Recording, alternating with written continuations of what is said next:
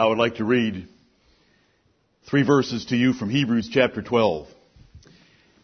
The book of Hebrews is obviously, and should be obvious, written to converted Jews.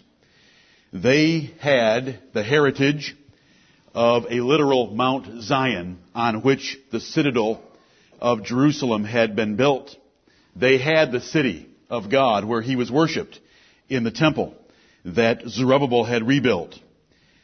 They had an innumerable number of experiences with angels over hundreds of years. They had God as their judge. They had Moses as their mediator of the old covenant.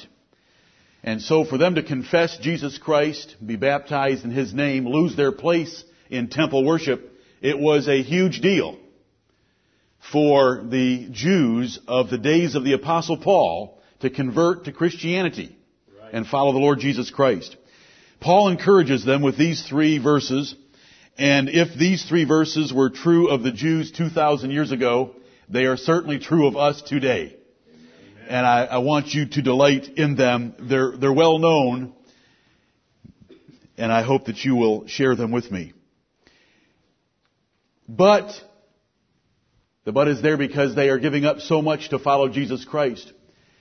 But ye are come unto Mount Zion, and unto the city of the living God, the heavenly Jerusalem, and to an innumerable company of angels, to the general assembly and church of the firstborn, which are written in heaven, and to God the judge of all, and to the spirits of just men made perfect, and to Jesus, the mediator of the new covenant, and to the blood of sprinkling, which speaketh better things than that of Abel.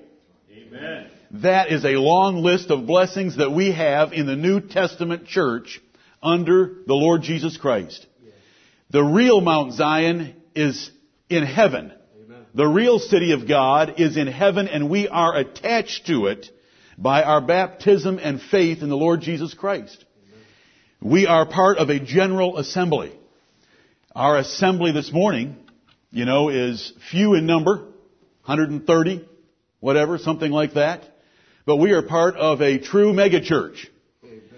And it's the general assembly whose membership roll is the book of life, Amen. Whose names are written in heaven. And those who have died before us have gone there already, and they are worshiping today. They did so yesterday as well. They don't know days like we do. And we're joined with them. Yes. Who's our mediator? The Lord Jesus Christ. Amen. What's our covenant? The new covenant. Right. What's the blood that saves us?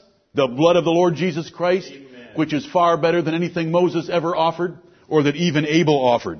Right. We are blessed indeed. The church of the Lord Jesus Christ. We have our Mount Zion, the city of Jerusalem. It's a heavenly city above.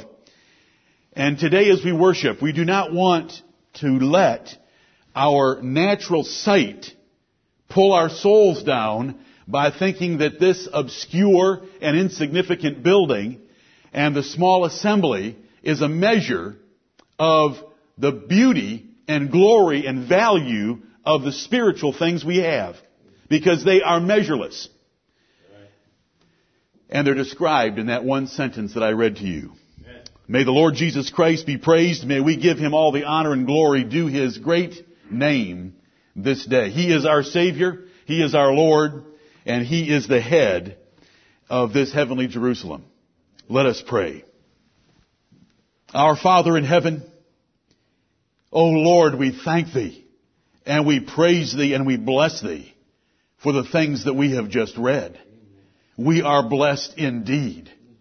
Heavenly Father, we're thankful that our brother Paul told us we walk by faith, not by sight. The sight of our eyes does not show us very much as we come into thy worship this day, but by the eye of faith we see much more. We see heaven above and the spirits of our brethren that have gone before us. We see the blood of sprinkling which the Lord Jesus Christ shed for the remission of our sins. We see an innumerable company of angels. We see God, the judge of all. And we come into thy holy presence. Heavenly Father, as we come before thee, forgive us our sins. Have mercy upon us and cleanse us from all iniquity, that we might come before thee with clean hands, O Lord, and a pure, undivided heart. Bless us, Heavenly Father. Stir us up by the power of the Holy Ghost. Do not let us sit here in thy presence, knowing that thou art a consuming fire, and foolishly, vainly think on the things of this world, rather than turning our hearts and minds fully unto thee. Help us this morning, O Lord. Amen. We thank thee for the privilege.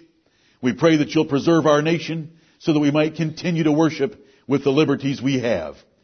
We pray for thy servants and saints in every place, that you will bless them as well. Father, we thank thee for the kingdom of the Lord Jesus Christ, and we pray that it would be established, strengthened, broadened in the earth.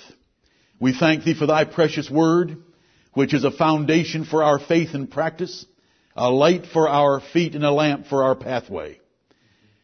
We trust in thee this day. Do not let us go from this place, Heavenly Father, without turning our hearts more perfectly unto thee. Arrest us this day. Heavenly Father, apprehend us that we might serve thee with our whole hearts.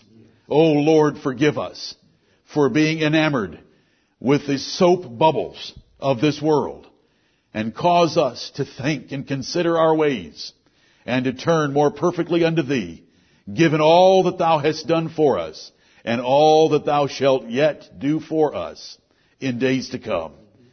There is no God beside thee. Thou art the God of Jacob. Thou art our refuge in times of trouble. Thou art our deliverer in things natural and things spiritual. Our hope is settled fully upon thee. We pray for you to be with us, among us, over us, and around us, and to bless us this day. We trust in the Lord Jehovah and in his Son, the Lord Jesus Christ, in whose name we pray. Amen.